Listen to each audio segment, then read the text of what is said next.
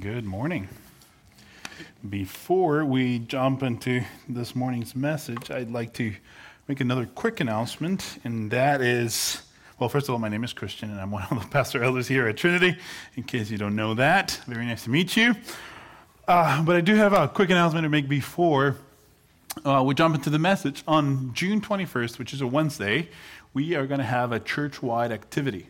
Austin Mahan, uh, who you may know as one of our members here, he has uh, very graciously invited us all to go in a kayak tour on June 21st. And so we were going to be doing a by tour at 8.30 p.m., and you're all invited. Uh, this is a very generous gift from Austin to the church, and uh, we want you to be there. Uh, now, I want you to hear this. It's not about kayaking, okay? You're going to have a blast. You're going to see God's nature like firsthand, and it's amazing. But this activity is not about kayaking. And so we want you to be part of it because we want to spend time with you. Okay? And so if this, uh, whether kayaking is your preference or not, we would love for you to be there. Uh, so if you want to participate, you do have to be five or older. Um, and so five and older, everyone is welcome to join. Please do sign up. And now here's where I want to ask a huge favor, okay? Sunday after Sunday, we ask you guys to sign up for stuff. And here's what happens the day before the event, a few of you will sign up. And the day of the event, a bunch of you will show up. Uh, and we are happy that you do, right? So don't hear what I'm not saying. However, for this specific event, we can't do that, okay? Because if you show up that day, there's going to be no kayak for you unless you've signed up. And so, could you please do me a favor and sign up? Go into our website, uh, trinityfla.org, and you can find a link there. I need you to sign up before the 14th. They need a week in advance. And so, please go ahead and sign up, and this is going to be so much fun. The one thing uh, that I do want you to know is that the event is going to be free, but eh, we want to be generous to those that are going to give us the tour. So please bring some cash for tips. But other than that, it's just a free event.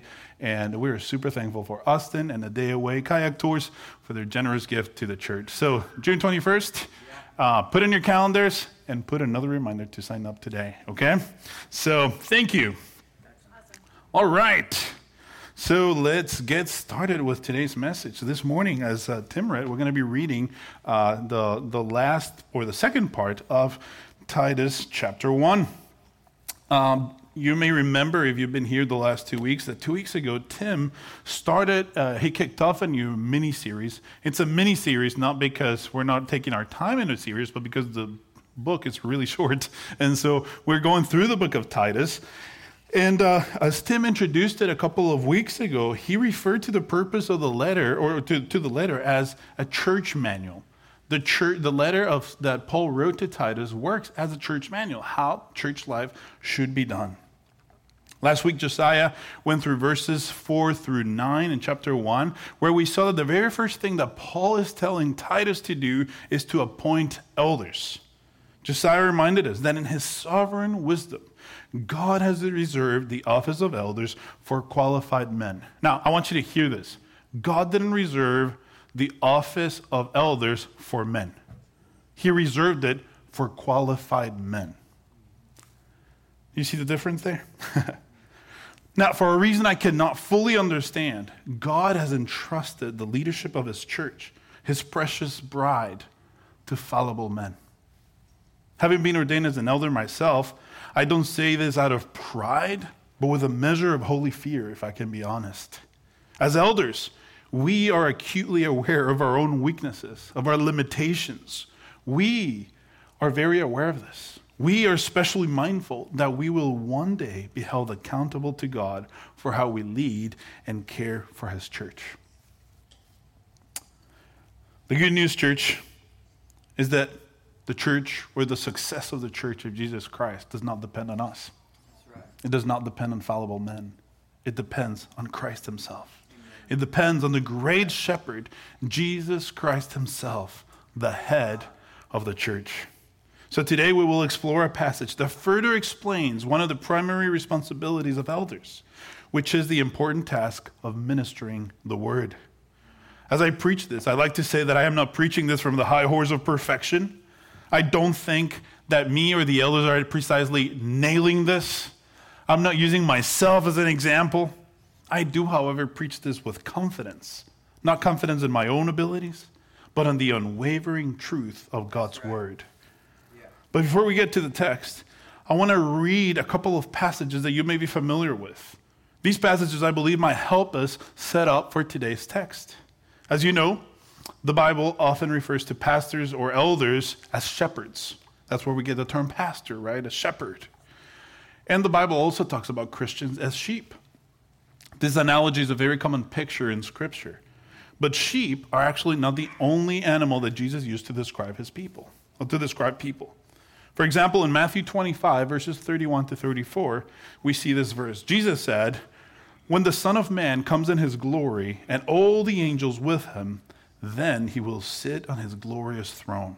Before him will be gathered all nations, and he will separate people uh, one from another as a shepherd separates the sheep from the goats. And he will place the sheep on his right, but the goats on the left. Then the king will say to those on his right, Come, you who are blessed by my Father, inherit the kingdom prepared for you from the foundation of the world. What a glorious day that will be. You see, in this parable, Jesus tells us basically that there are two types of people. You have those who are his, whom he calls the sheep. And then you also have those that are outside the fold, that he calls goats. So Jesus then is telling us that there are some who are sheep, there are those who are goats, but then, elsewhere in Matthew, in Matthew 7, he says this He says, Beware of false prophets who come to you in sheep's clothing, but inwardly are ravenous wolves. So you see, in Jesus' mind, in his analogies, then you have sheep, you have goats, and you also have wolves. In this parable, in this parable, Jesus tells us that there are false prophets among his sheep, and he calls them wolves. These are dangerous people who seek to divide, to confuse, and ultimately destroy those who are in Christ. Now, Jesus encourages his followers to be vigilant, to be wise, and to be discerning in identifying such individuals and avoiding their influence. The reason I'm starting with this is that I think these three categories of sheep, goat, and wolf will help us understand today's passage. With that said, how about we jump into the text? I want you to read uh, and follow as I read verse, verse 9 who says, that says this. It says, Titus 1 9 says this. It says, He must hold firm, and he, again, being the elder, the shepherd, the overseer, the pastor, however you want to call him, he must hold firm to the trustworthy word uh, as taught, so that he may also be able to give instruction in sound, doctrine, and sound doctrine and also to rebuke those who contradict it. You see, in ancient, in ancient writings, it was common to emphasize an item or a point by either putting it at the beginning or at the end of a text, of a list, if you will, and then expand on it. So, as Paul is enumerating the qualifications for elders, he deliberately places this particular point last to draw our attention to its significance, and then he's going to elaborate on it. Paul says that the elder must hold firm to the, to the trustworthy word as taught. To hold firm here means that uh, he has to have a good grasp on the word of God, that the elder needs to hold firmly to the word of God. Now, Paul here is emphasizing the importance of unwavering commitment to the true and reliable message of the scriptures. It implies that the elder then should be firmly rooted in the foundational truths of the faith, which is why precisely in 1 Timothy he says that they should not be new converts. An elder should have a solid understanding of sound doctrine based on the teachings of Jesus and the apostles. With that said, let me clarify an elder does not have to be a scholar, but he has to be solidly grounded and rooted in sound doctrine. This means, too, that an elder should have a high view of Scripture. The elders need to see this word, the Word of God, the Bible that we hold, we need to see it as trustworthy, authoritative, inerrant. The revelation of God Himself. And so here Paul is emphasizing a high view of Scripture, a respect, and a good grasp on Scripture. I do want you to notice, though, that the emphasis Paul is placing is not primarily on the, on the gift of teaching, but rather on the elder's high view of Scripture. Tim Chester says this he says, The emphasis falls not so much on skills as on holding fast to the truth. It is not so much about an ability to teach as a passion for the truth. Sadly, though, people often rush to follow those who are well spoken, charming, and charismatic. But much damage has been done by those who are gifted communicators but are weak in their knowledge of Scripture. Paul then isn't so focused on the ability of the elder as much as he is in his character. After all, Paul, as eloquent as he was, as smart as he was, people made, uh, Paul made people fall asleep with his preaching, which, let me tell you, is a great relief as a preacher. You would not believe the number of people who fall asleep while I preach. so, in this first verse, Paul describes the main way shepherds should care for the sheep. He tells us that the elder must hold firm to the trustworthy word so that the elder can do two things. First, to instruct, and secondly, to rebuke. In other words, an elder is to guide the sheep and to protect them from false teaching. You know, in the past, shepherds had two important tools that they carried everywhere they went they had a staff and they had a rod. The staff helped them guide the sheep by gently pulling them back with its hook and showing them the correct path when they were going astray. But a rod they used to protect the sheep by scaring off predators. They used the rod to protect them, to fight off dangerous animals. In the same way, the work of the elder, then, when it comes to the ministry of the word, is twofold. Elders, too, are called to guide their sheep in the right path and to protect them from predators. Here in, in verse 9, we see that an elder guides the flock with the light of the word. Paul tells Titus that the elder must be able to give instruction, not any kind of instruction, instruction, but instruction in sound doctrine. We must be able to handle the word properly and to teach it in accordance to the truth in it, or to the truth in it, and not the elder's own desires, whims, or personal opinions. The preaching of the word should be anchored and guided by good doctrine, not emotions, personal interests, or even political agendas. Church, we as elders need you. We need you to keep us accountable to these things that we're saying. If you ever hear from this very pulpit anything that is not in accordance to the word of God, please let us know. And please hold us accountable. Our desire as elders here at Trinity Community Church is to be faithful to the Word of God Amen. to the best of our ability. You know, the Bible gives room for diversity of styles, diversity of methods of how we should teach the Word, but it gives no room for an elder to deviate from firmly holding unto the truth of Scripture. The main responsibility of the elder then is to guide the flock by instructing them in sound doctrine. Let me tell you, church, as elders, as your elders, we take this very seriously. When we were installed, every single one of us committed to preach the Word of God in season and out of season. And it is our desire to serve you faithfully in this way. Now, this leads me to my second point, which is that the shepherd protects the sheep from the wolves. And for this, I want to read verse 9 again and then verses 10 and 11. And it says this it says, He, again, the elder, must, must hold firm to the trustworthy word as taught, so that he, he may be able to give instruction in sound doctrine and also to rebuke those who contradict it. For there are many who are insubordinate, empty talkers, and deceivers, especially those of the circumcision party. They must be silenced, since they are upsetting whole families by teaching for shameful gain what they ought to what they ought not to teach. So the second responsibility that Paul speaks of here is the responsibility to rebuke those who contradict the word. You see, one of the recurring themes in all of Scripture, especially in the pastoral letters, is the, the idea of false teachers. Peter, in his second letter, goes as far as to say this. He says, But false teachers, this is 2 Peter 2 1, he says, But false teachers also arose from among the people just as there might be, no, just as there may be, No, just as there will be false teachers among you who will secretly bring in destructive heresies, even denying the master who, who bought them, bringing up themselves swift, upon themselves swift destruction. You see, Peter's statement right here isn't ambiguous.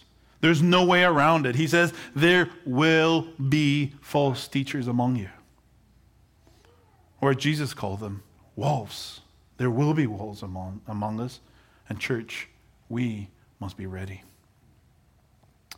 So the question is, though, who are these wolves? False teachers are those who teach falsehood, those who seek to deceive and to derail the faith of the Christian. Now, false teachers are not only those that teach false teaching, but also those who, um, who reject correction. What do I mean by this? Well, I think Al Mohler puts it better than me. He says this I heard him once say, I think there is in the New Testament a clear reservation of that title, not just for one who teaches falsely, but for one who is incorrectable, who resists correction. So there is a difference between false, false teaching and false teachers, if that makes sense. I, for one, I'm thankful that when I was teaching things that were not accurate, because I was, I had people who were willing to correct me and to teach me sound doctrine. So, not everyone that is currently teaching false teaching is a wolf. They may just be misdirected, misguided, and ignorant. Wolves are those that are teaching intentionally and who reject correction, that push away correction. Does that make sense? I think it's worth mentioning, too, that not everyone who disagrees with me is a false teacher. Not everyone that criticizes me is a false teacher. I may not like it, but there are people who will have a different understanding and interpretation on non essential matters of Scripture. There will, there will be people around the world that will read the very Word of God, and on matters that are non essentials, they might disagree with us. But that doesn't make them a false teacher. Disagreement on secondary or tertiary issues doesn't make someone a wolf. And though we as elders have the responsibility to protect the sheep by warning them of, war, of dangerous teachings or even the worldly things, the authority and responsibility of the elder towards false teachers is limited to the church, to the congregation. So there's a difference between the way that a shepherd deals with his sheep and the way that they deal with wolves. And there's also a completely different approach to the way that they deal with goats. As I mentioned before, Jesus refers to those outside the fold as goats. There's a difference between goats and wolves. Goats may be people who are ignorant of the gospel, people who may even at times might oppose the gospel in their ignorance. Wolves, on the other hand, are those who are inside the fold, inside the church, who are seeking to plant seeds of division, who are seeking to bring about this uh, confusion and division among the body of Christ. But the way that we interact with, go- with goats is very different to the way that we interact with wolves. What do I mean by this? As Christians, as sheep, if you will, we are surrounded by the world. We are surrounded by goats, if you will. And I don't mean to be demeaning when I use the term goats, I mean just using the words of Jesus. But as Christians, the way that we interact with goats is by leaning in in evangelism, by proclaiming the gospel to them and pointing them to the truth of the word. Amen. And that is not optional, by the way. That is the very mandate Christ gave us all to go to the nations to make disciples of the nations. And he could have easily said, Go and make disciples of the goats by turning them into sheep, if you will. The way that we interact with the goats, with those outside the church, is by preaching the gospel. And we ought to do this boldly, but also with love and gentleness. You know what? I fear, though, that sometimes we fall into the trap of seeing everyone as a wolf. We may look at the state of the world and assume that everyone outside the church is a wolf when the gospel doesn't allow us to do that. Church, let us be careful not to call wolves those that, Christ himself has elected for salvation, those that he has called and, and, and called before the foundation of the earth to be his, his children. When we see everyone as a wolf, we do a great disservice to the gospel and to the witness of the church. So let us be careful. The power of the gospel compels us to go to the nations, to make disciples, rather than isolating ourselves and succumbing to the fear of the world. Church, what Paul is telling us here, he's not talking about people outside the church in general. He's talking about wolves that are inside the walls of the church. So, how then do we interact with the wolves? As elders of the church, it is our responsibility to warn you against false teachers. So, in verse 10, uh, verses 10 and on, Paul will describe these false teachers by giving us the marks of a wolf, if you will. Number one, wolves are empty talkers. Wolves are those people that say a lot when they have nothing to say. They use a lot of words to say absolutely nothing. Paul calls them empty talkers. Another mark of a wolf is those that are deceivers. There are people that say that which is contrary to Scripture, but they twist Scripture in order to make it say what they think it should say. This is deception. And the most dangerous wolf is the wolf that looks like a sheep. Three, the third mark of a wolf is those that add to the gospel. There are people that will take the beautiful gospel, the word of God, the gospel message, and they will add to it. The problem with this is that it looks pious, it looks holy, it looks like they take their, their faith seriously.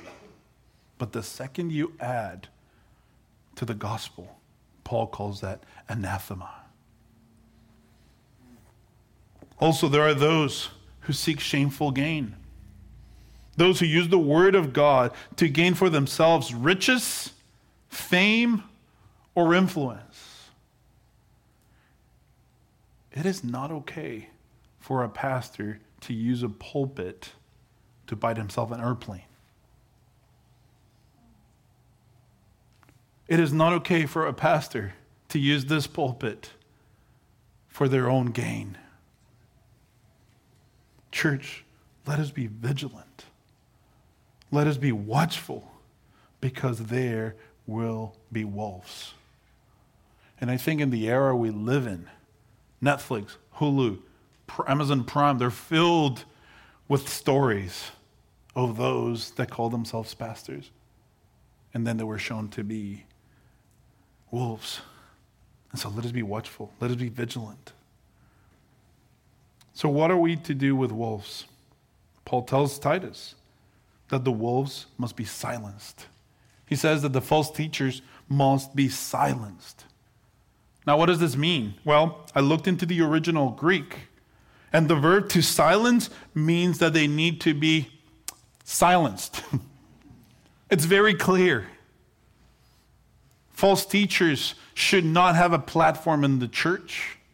False teachers should not have access to other sheep to proclaim a false teaching. They need to be silenced.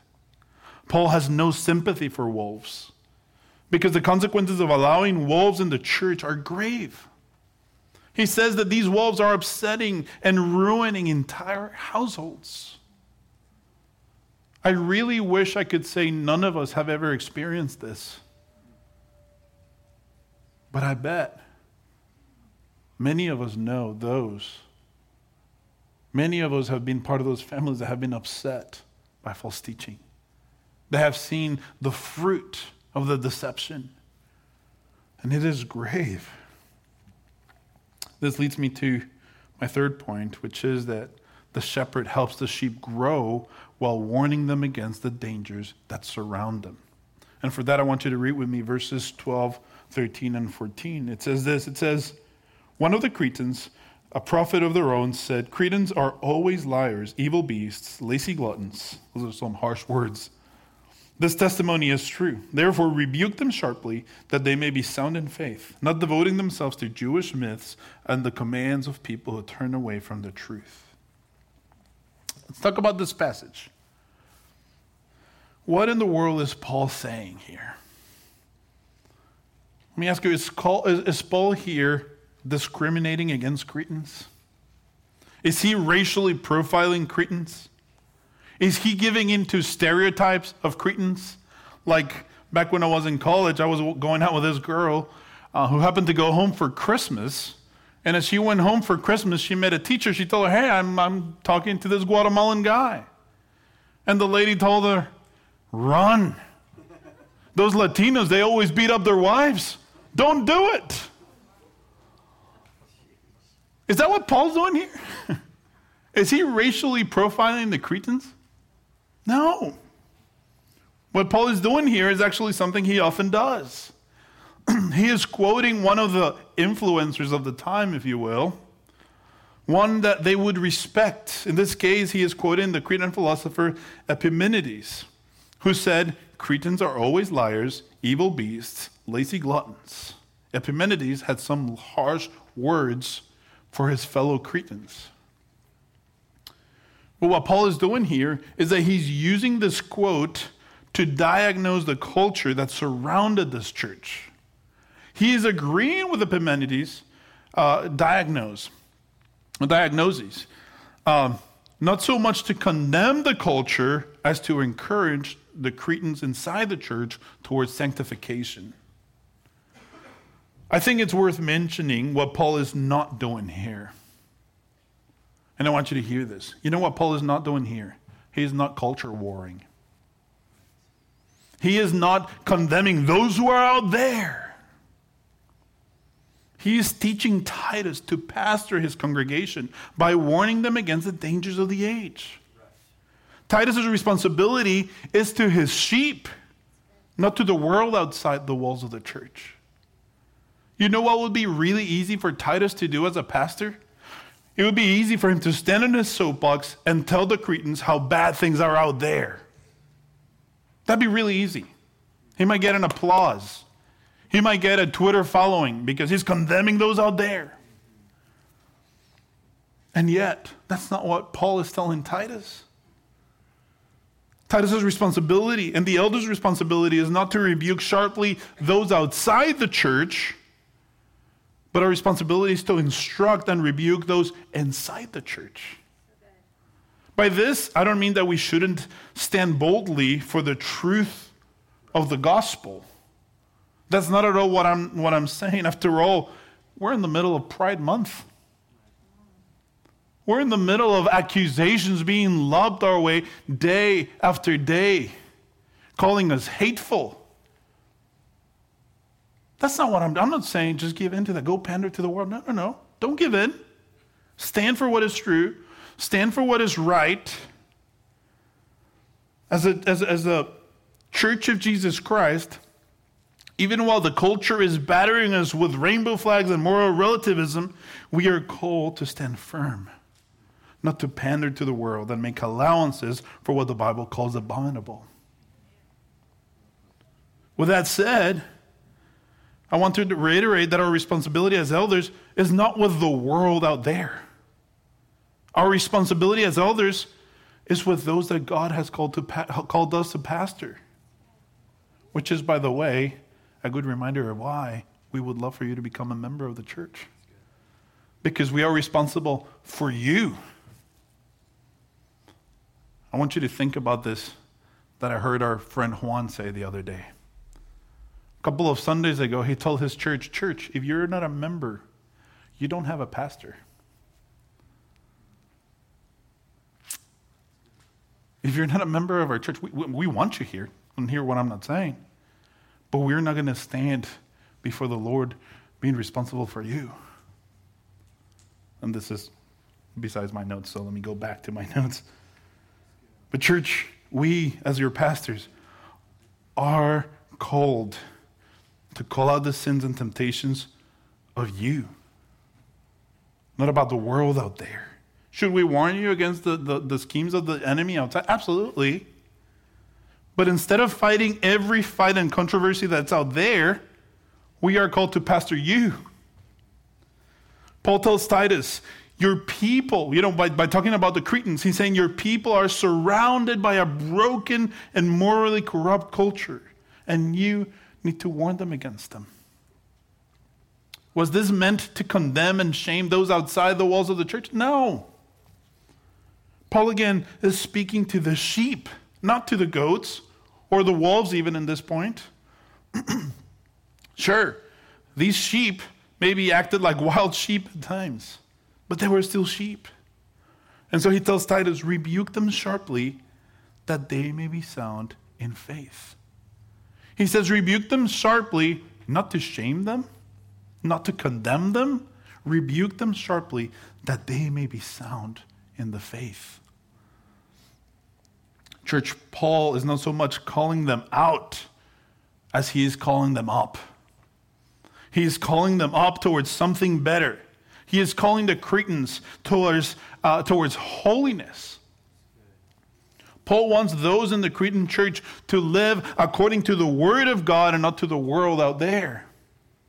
As Josiah said last week, I think to TJ's quote, quote the other day, he said, From theology flows doctrine, and from doctrine flows practice. You see, Paul is concerned with the way that the Cretan church was living. He was warning them against the spirit of the age, if you will. And, church, just like the Cretans, you and I live in a broken world. We live in a dark place, in a morally corrupt and progressively more hostile culture. And Paul is calling us towards something much better. He is warning us against letting our culture and the world be what influences and shapes us. He is calling us out of hypocrisy and towards holiness. Paul wants the Cretans to be moved and shaped by the trustworthy word and not by the outrage or the trend du jour, right? Church, together, as the church, as the local church, we want to resist the influence of the world. But the only way we can do this is not by culture warring, but by growing in sound doctrine, by devoting ourselves to the Word of God.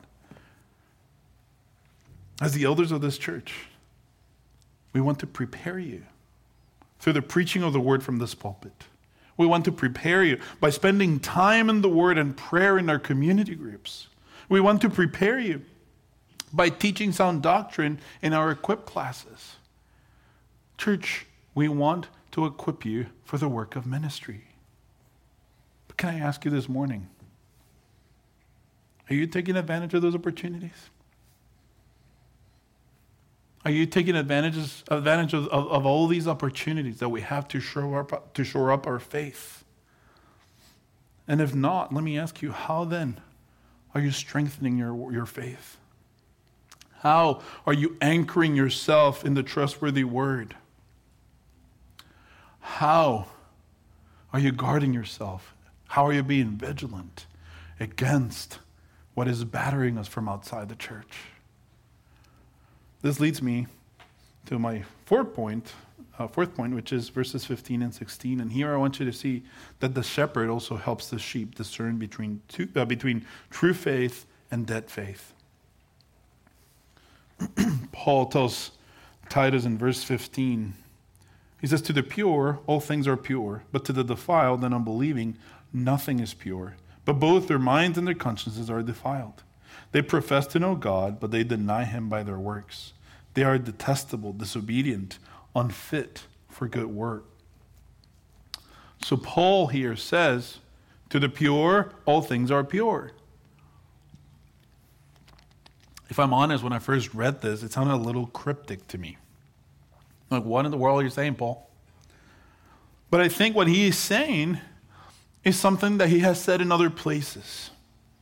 You see, these false teachers that were in the Cretan church, they were adding to the gospel, remember? He calls them those of the circumcision party. They were saying, if you really want to be a good Christian, if you want to be a real Christian, if you want to be a better Christian, you need to get circumcised, or you need to follow this program, or you need to do these extra steps that are not in the Bible, but that will make you a better Christian. These people, these false teachers, were calling the Cretan church to refrain from things that the Bible didn't prohibit. But Paul is telling these Cretans that's not how sanctification works. He says that for the pure, all things are pure. Which reminds me of what he told us in Romans 14. And I don't expect you to remember everything that's said in Romans 14, but you might remember that in, in Rome, in the Roman church, there were these Christians who felt that they couldn't eat the meat that had been offered to pagan deities. Their conscience just wouldn't allow it. There were other Christians that were like, man, meat is cheap and I'm hungry and I'm going to eat it. You know, I belong to the Lord, so it doesn't matter who this has been sacrificed to. And so they both have a different, different things weighing in their conscience. And what does Paul say to them? He says this He says, To the one that observes the day, observes it in honor of the Lord. The one who eats, eats in honor of the Lord, since he gives thanks to God. While the one who abstains, abstains in honor of the Lord and gives thanks to the Lord. So these people in Rome, they were interacting with, the, with meat, with the food, in different ways. Some were honoring the Lord by not partaking of that meat. Others were, were honoring the Lord by thanking Him for provision. See that? See, do you see the difference? And so, what Paul is telling us here is like, for the pure, all things are pure. If the Bible doesn't prohibit it, it's okay for you to do it if you do it in a way that honors the Lord. Whether we eat or drink, we do all things for the glory of God. So while these false teachers were trying to bind their consciences, while they were trying to heap false guilt on them, Paul tells them as long as what they do is with a pure heart and it's not prohibited by Scripture, then they can do it in peace and they can glorify God through it. Church, the gospel makes us free. You see, these false teachers were given to, to religious rituals. They loved looking pious. They followed rules. They gave the appearance of godliness. But verse 16 tells us that they professed to know God, but they denied Him by their works. Church, this is what we call hypocrisy. And hypocrisy is detestable to the Lord. So, what Paul is doing here, he's not calling us to rituals and rules, but to godliness and freedom in Christ, which, according to verse 1, if you may remember, comes from the knowledge of the truth. Church, this is precisely why Paul tells Titus that the shepherds need to hold firm to the trustworthy word. That's why he calls them to give instruction in sound doctrine and to rebuke those that contradict it. Because without the truth, Without sound doctrine, all we get is dead religion. As I draw to my close this morning, I want to remind us that false teachers were not the only ones that struggle with hypocrisy. I think we are all prone to hypocrisy. We love to present ourselves in a light that makes us look better. With that said, we have to fight against the temptation of hypocrisy fiercely. We have to put hypocrisy that we will all find in our hearts, we have to put it to death. Jesus had some sharp words for the Pharisees because of their hypocrisy. He said to them in Matthew 23, uh, Matthew 23, verses 27 28, he said this. He said, Woe to you, scribes and Pharisees, hypocrites! For you are like whitewashed tombs, which outwardly appear beautiful, but within are full of dead people's bones and all uncleanness. So you also outwardly appear righteous to others, but within you are full of hypocrisy and lawlessness. See, the thing about hypocrisy is that it comes from a bad understanding of the gospel. As Christians, we know that we should be walking in a manner worthy of the gospel. We know that, right? The problem is that it's not easy. And we often fail. And we often give in to sin. Progressively, we grow out of these things. Progressively, we get better. But the reality is that it's hard to walk in godliness at all times. We have in our, in our lives, if you will, we have these gaps where we fail.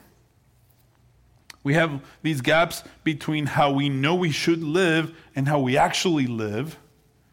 And the hypocrite is not the person that falls into sin and has gaps, but the hypocrite is the person that fills these gaps by pretending to be virtuous.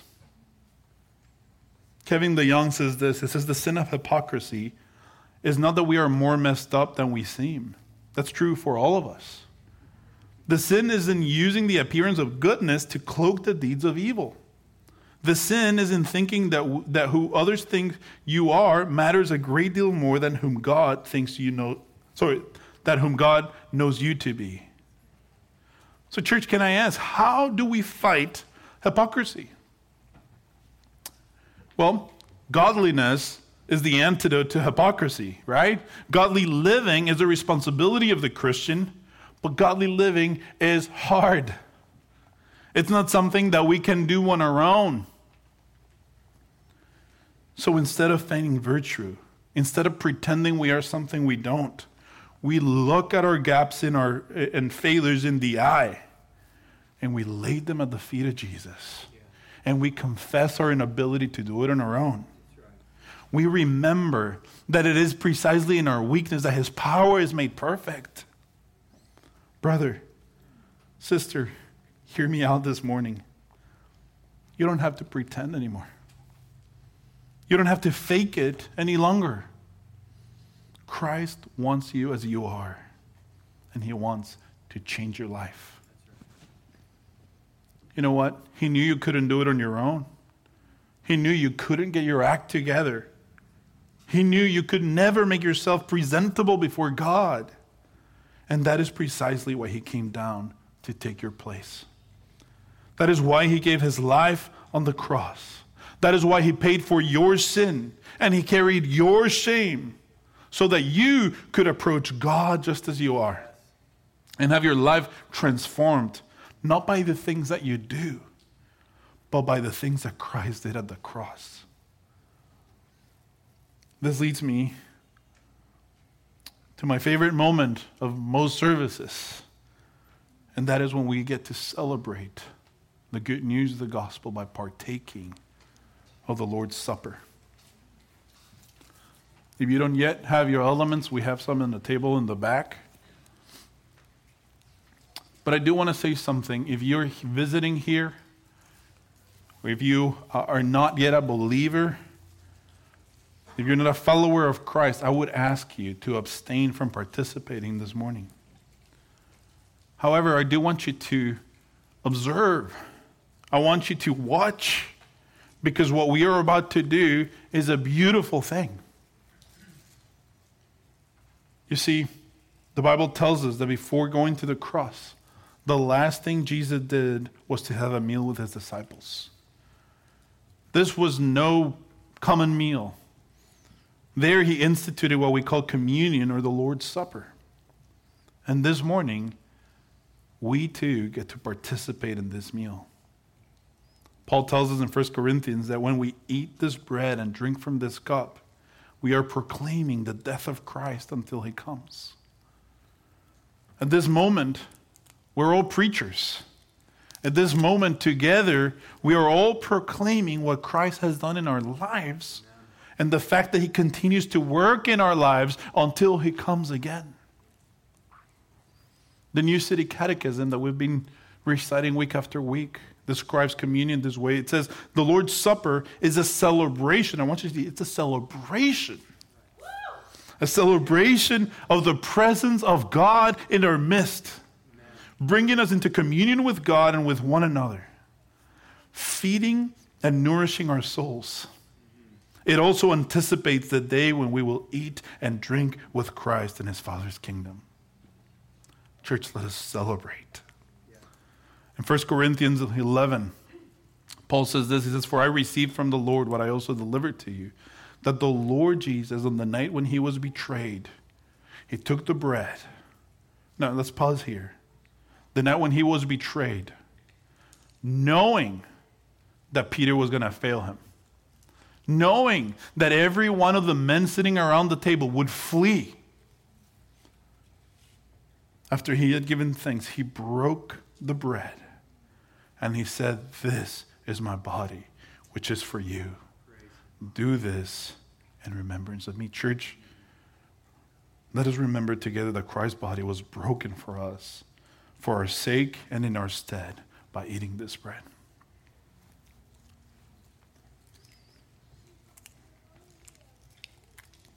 Verse 25 says, In the same way, he took the cup after, supping, after supper, saying, This cup is the new covenant in my blood. Do this as often as you drink it in remembrance of me. For as often as you drink this bread and drink the cup, you proclaim the Lord's death until he comes. Church, let us proclaim the Lord's death and the eternal life that means for us until he comes again by partaking of the cup. Heavenly Father, we thank you for the cross. And together we celebrate and remember what Christ has done and continues to do until he comes again. In the name of Jesus, we pray. Amen. Church, would you stand and respond with worship and singing?